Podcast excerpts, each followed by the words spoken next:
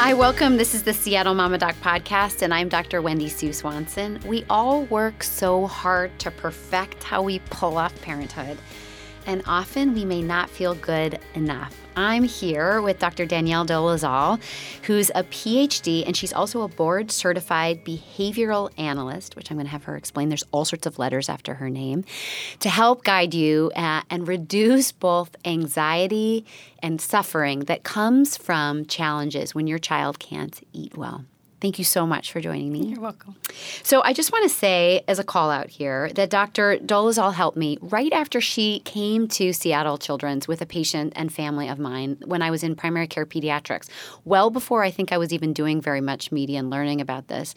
And I had kind of tried everything I could and reached out to everyone I could. And then I made a call, and someone connected me with her services. And this was a child who um, had an autism spectrum disorder and was having profound challenges challenges with eating and was earnestly down to eating only about and I'm not exaggerating, like one food.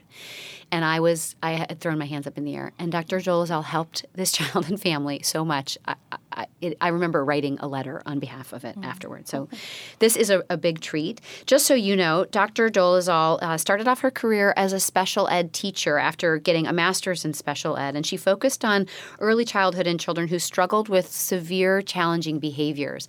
She then went back and got a doctorate at the University of Iowa in psychology and started studying more specifically how to intervene with feeding disorders and severe challenging behaviors. She then went to Johns Hopkins and did multiple postdoctoral fellowships. So I'm telling you, she's like the expert of the expert, and then came to Seattle Children's and built an entire program to integrate all different kinds of services, which she's going to tell us about. But the, and the reason I give you all that background about her kind of premier expertise is that she knows more about this um, than people really know about how to help families who are suffering and overwhelmed when their kid doesn't eat. So, mm-hmm. thank you so much for coming. Mm, thank you for having me. So, first and foremost, let's talk about so, we're going to speak specifically about children who have underlying diagnoses of attention problems or autism spectrum disorder at baseline and the challenges that they can specifically have with sensory issues and eating. Mm-hmm. T- tell us how often that happens and, and maybe why it happens. Mm-hmm. So this is, you know, a very important topic, and I really appreciate you having me on to talk about this because a lot of children and families with autism struggle with significant feeding issues that really impact the family as a whole and the child um, themselves.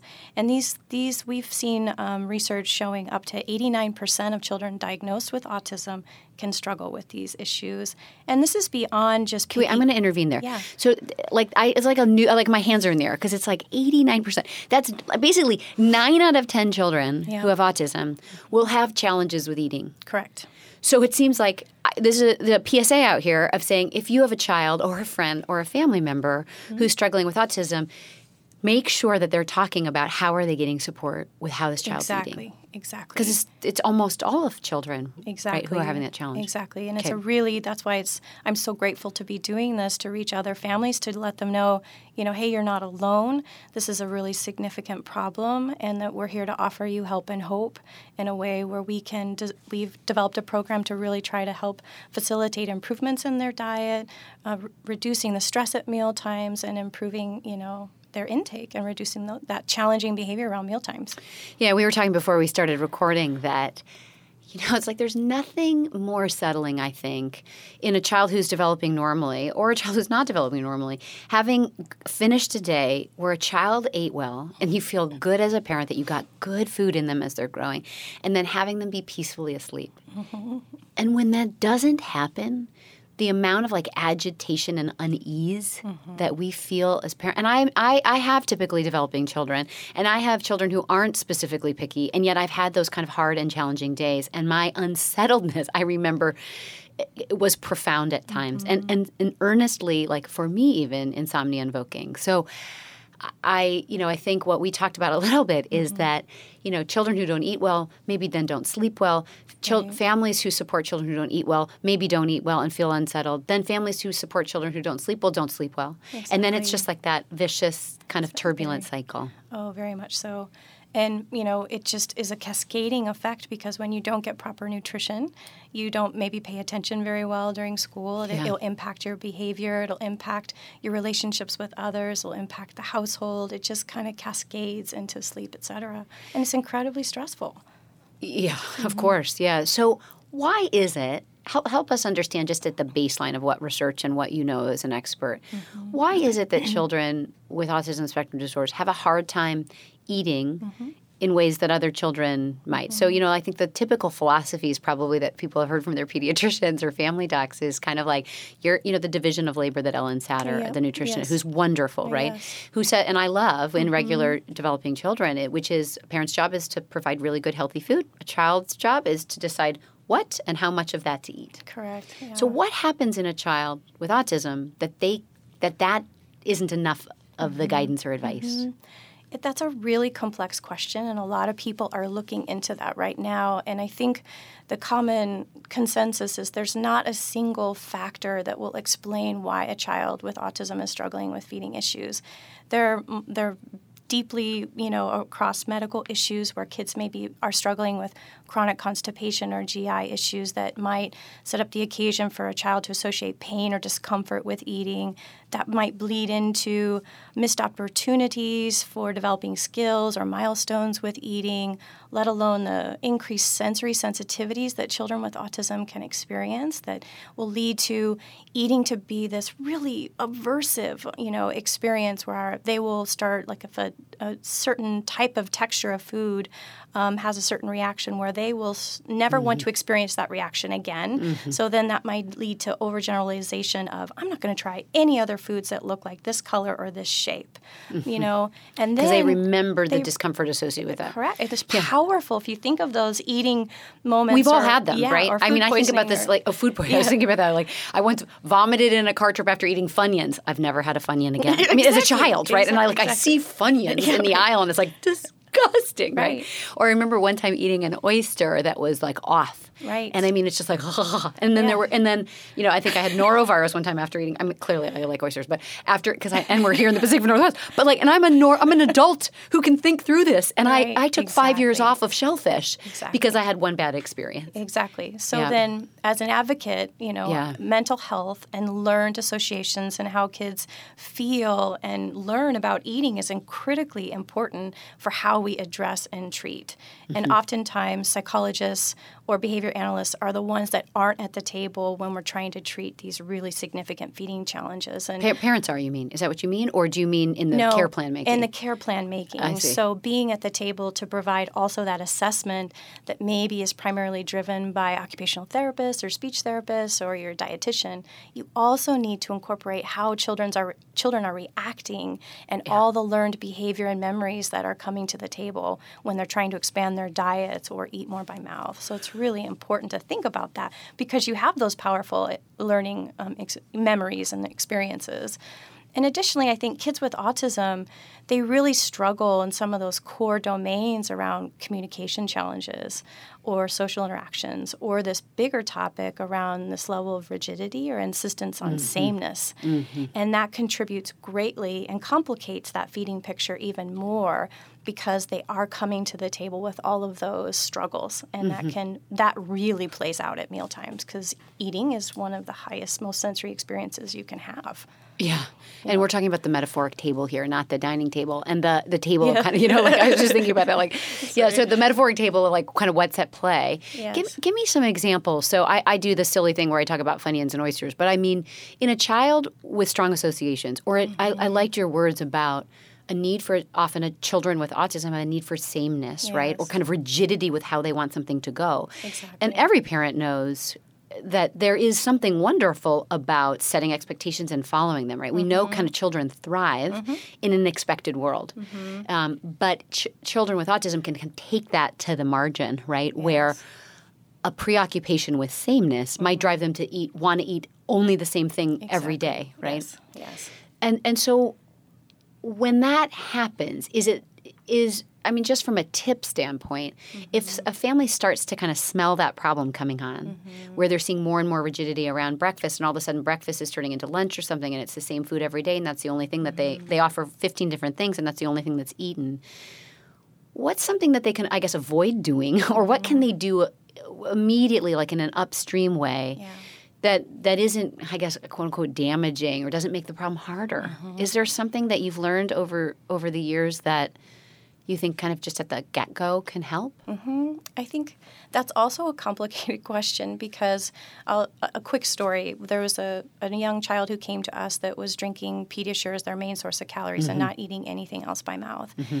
And it had to be in a particular sippy cup mm-hmm. and it had to be in a particular way. And they went to their doctor and they said, What do I do? They're not, you know, they're not flexible with trying different cups. I'm running to the manufacturer of that particular cup trying to buy out as many of those cups so oh, my child grief. won't Right. stop Right. drinking the Pediasure. Right. And the the doctor was like, "Well, just try. Just you're just going to have to put it in a different cup and just hope for the best." Well, what happened with that little bit of advice is that child stopped drinking for like three to four days and ended up in the emergency room at the hospital because that drive of um, not wanting to drink out of a different different cup is so strong. It was predominant. Yes, that, that was exactly. that was the main thinking that this child had on getting fed. Yes. And so I think Uh-huh. what we try to think about is how do we celebrate and reinforce flexibility with what the child is already doing. So if they're primarily eating dry, crunchy textures, which is really common in this population, um, then we will try to branch out, start small with any different type of cracker that they'll do. So if it's just white cheddar Cheez Its, then we might do cheddar Cheez Its and celebrate that as a new learning experience and a new demonstration of flexibility with that. And just keep kind of blending on um, those small stretches. The other thing is that we will look at and work with families around flexibility with what they are eating. So there might be some moderately preferred foods or versus the high preferred foods that you can kind of keep rotating through on a regular basis during the day and trying not to get into those ruts just because you know that your child is going to eat them. Even if it's just presenting them on a plate or a bowl next to next to their plate are things that can be important with the idea the, the, that you're reinforcing this flexibility in your child. So you're not kind of getting into those ingrained patterns. But sometimes it's really hard. And I tell that um, sippy cup example is that no intervention here in this case is benign or that can cause harm in a child. So we have to be really careful and really seek to get that team together for your child so you can have some suggestions on how to move forward in a smart way. Say that again. So no intervention is benign, meaning Yeah. that yeah, meaning that which is scary to me, right? Like that's like a big red flag, which is anything you do might cause harm.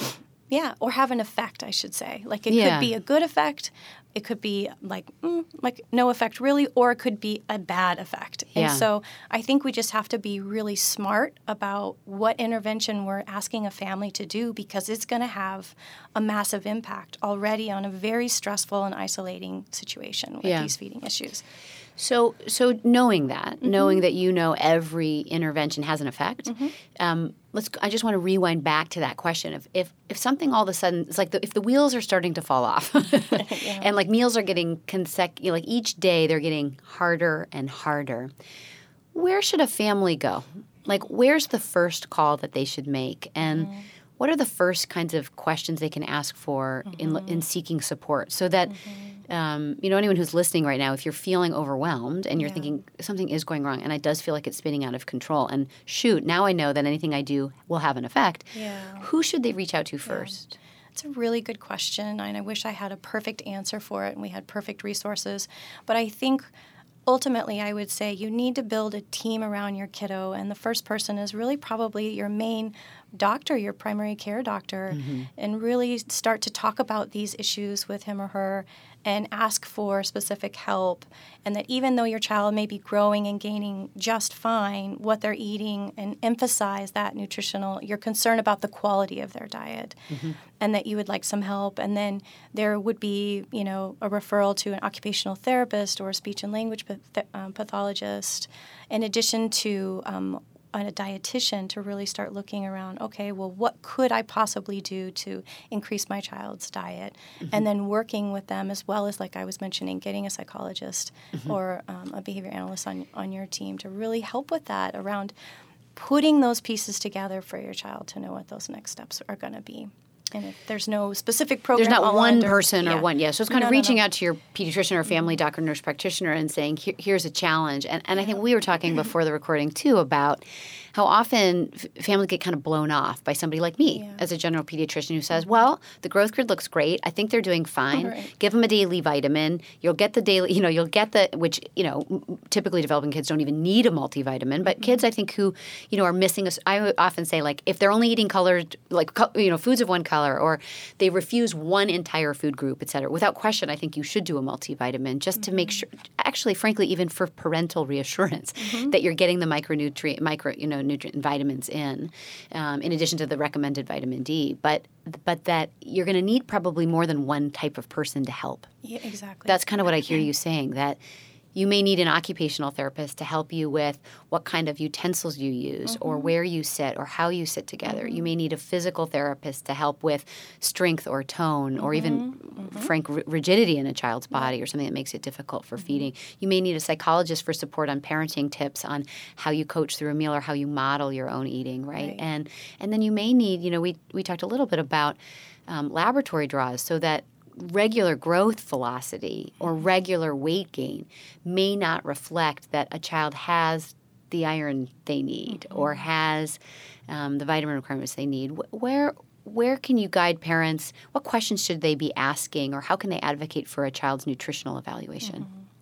I think, you know, I was talking with our dietitian on our team to as as a, as a group together around what should we really be emphasizing during this time as this opportunity to share with others. And she also made a really strong point that that finding the help of the team members that we were speaking about who also have expertise in working with children with autism and feeding difficulties because mm-hmm. they will also be able to help guide some of those questions. So number one, advocating, not being afraid as a mom to say, do you have experience in helping kids with autism and feeding issues? You know, question It's one. always okay to ask that. It's so hard though.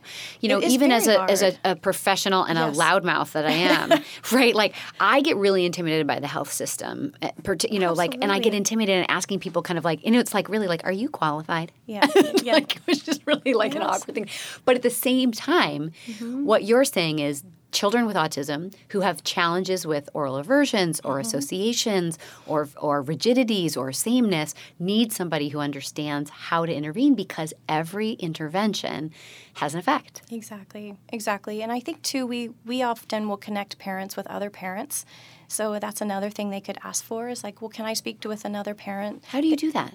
I just ask another parent if they Yeah. would mind, you know, speaking with another parent. And you give a phone just- number? Yeah, they they will agree. And Hurrah for you. Yeah, and they'll talk I love to each that. other. Mhm. Are there Facebook groups you know about or social networks that you know where families who have these challenges are communicating? I th- I'm not like super expert on like the Facebook, you know, Yeah. groups, but I know that there are some out there with Yeah. f- um, feeding difficulties and things like that. you Yeah, know, yeah, yeah. Well, I'm sure where families are, are kind of their trade secrets are getting Yeah, yeah. exposed that way. Yeah. Tell me a little bit about how can we when like how can we guide families to not brace themselves, but if if about 9 out of 10 children with autism have challenges with eating, is there a typical timing or pattern that you see? Is there mm-hmm. anything that you can forecast for people of Yeah.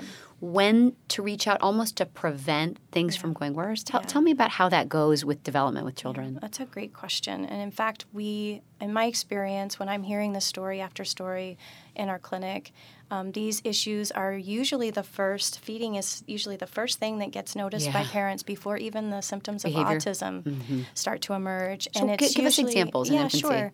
So, um, you know, kids will. The story I hear is, you know, tell me about did they breastfeed, did they, you know, bottle feed, and they Right. say breastfed went well, bottle went well. The introduction of Mm. stage two foods went well. They ate a great variety, but it wasn't until like that Stage threes. transition exactly The started chunks. To, exactly Yeah. until that started to happen Yeah. where they started to notice some things and maybe they would start to eat more of those child-friendly foods but when maybe their the radar hasn't picked up yet but once they started to introduce n- variety or other things then they started to notice oh wow this is a little bit harder.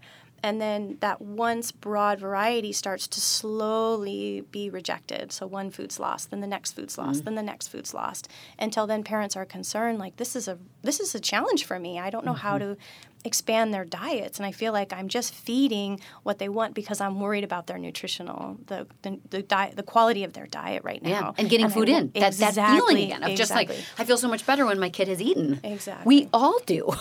Exactly. we all do, yeah. So in infancy, it'll be um, reduce selection from the beginning or Mm-hmm. um, of or kind of reducing what they once tried and kind of scaling back. Yeah. What happens That's usually the, the latter is usually the, the biggest one. scaling back? So they, they try back. a bunch of things at first and then they start to say, And they just they just slowly start to you know ratchet Narrow. Mm. down and narrow what their intake is going to be until it becomes a problem. And then Mm. what about tell me so you know toddlerhood in general. So it's interesting, you know, growth velocity slows down after 12 months. Mm-hmm. Kids tend to eat a little bit less and, you know, quote unquote pickiness, um, which is extremely normal Mm-hmm. Exactly. developmentally for toddlers. Is it different in kids with autism? Are there things that families see that you've learned like are there pearls for parents to children Mm-hmm. who have concerns about how their child communicates during their toddler years? Mm-hmm. Are there certain times or, or thoughts you have about toddlerhood in general for children with these challenges?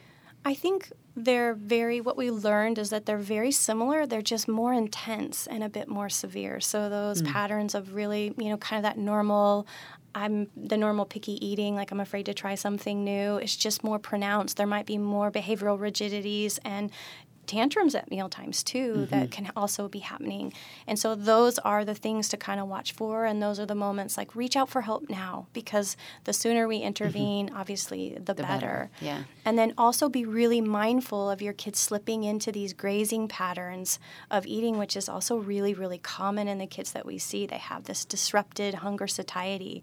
And that makes it very, very difficult for kids to try any new foods during that time. They're just kind of grazing and taking the edge off of their hunger throughout the day because they're never really eating enough at those set meal times. And so we really work hard with our families to kind of work with what you have and the foods that your child will eat, but also work in a set meal time as well because they'll uh-huh. be more apt and more ready to try new things if they have these kind of set patterns. Yeah, and, and that is that. So help me understand that. So is that Mm-hmm. in children with autism spectrum disorders, they're the way that after they fill up after a meal and they feel full, or the way Mm-hmm. they feel hungry, is different than a typically developing child.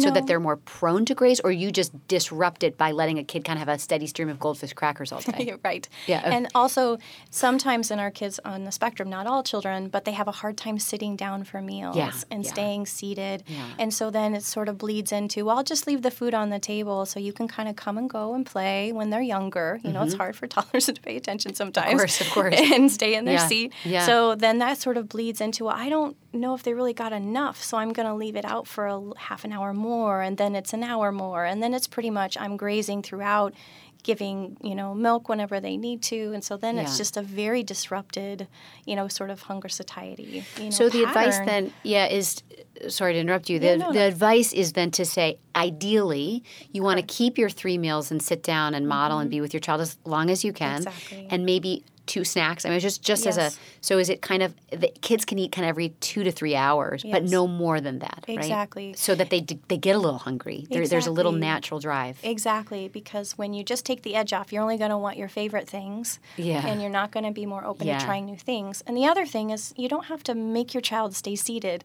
The food stays at the table, you know, so, you know, the They can wander a little bit yeah, with a little guy of- can get of- up. yeah. Yeah. But Yeah. the food stays at the table, and you just keep reminding Yeah. him that then it goes away. And then sometimes, though, those patterns, to set up those patterns can be really tricky because there might your child may have some resistance to that. They may Yep. be hungry, and you know that they're hungry, and your urge And then their behavior is terrible because they're hungry. I mean, good grief, right? It gets so complicated. So that's where you can partner with your dietitian and your you know psychologist to say, how do I do this? You know, yeah. how do I respond to some of these challenges? Because often families need a lot of support. And before we close out, the Mm-hmm. are- are there typical challenges that you see in school age children with autism or teenage years that we should mention here? I think it's sort of, excuse me, it's sort of more of the same. You know, even Yeah. I think the biggest, one of the bigger things is the longer we go with some of these patterns of, you know, avoiding certain foods, you know, this reinforced anxiety that I do need to stay away from that. That that is a real fear of mine.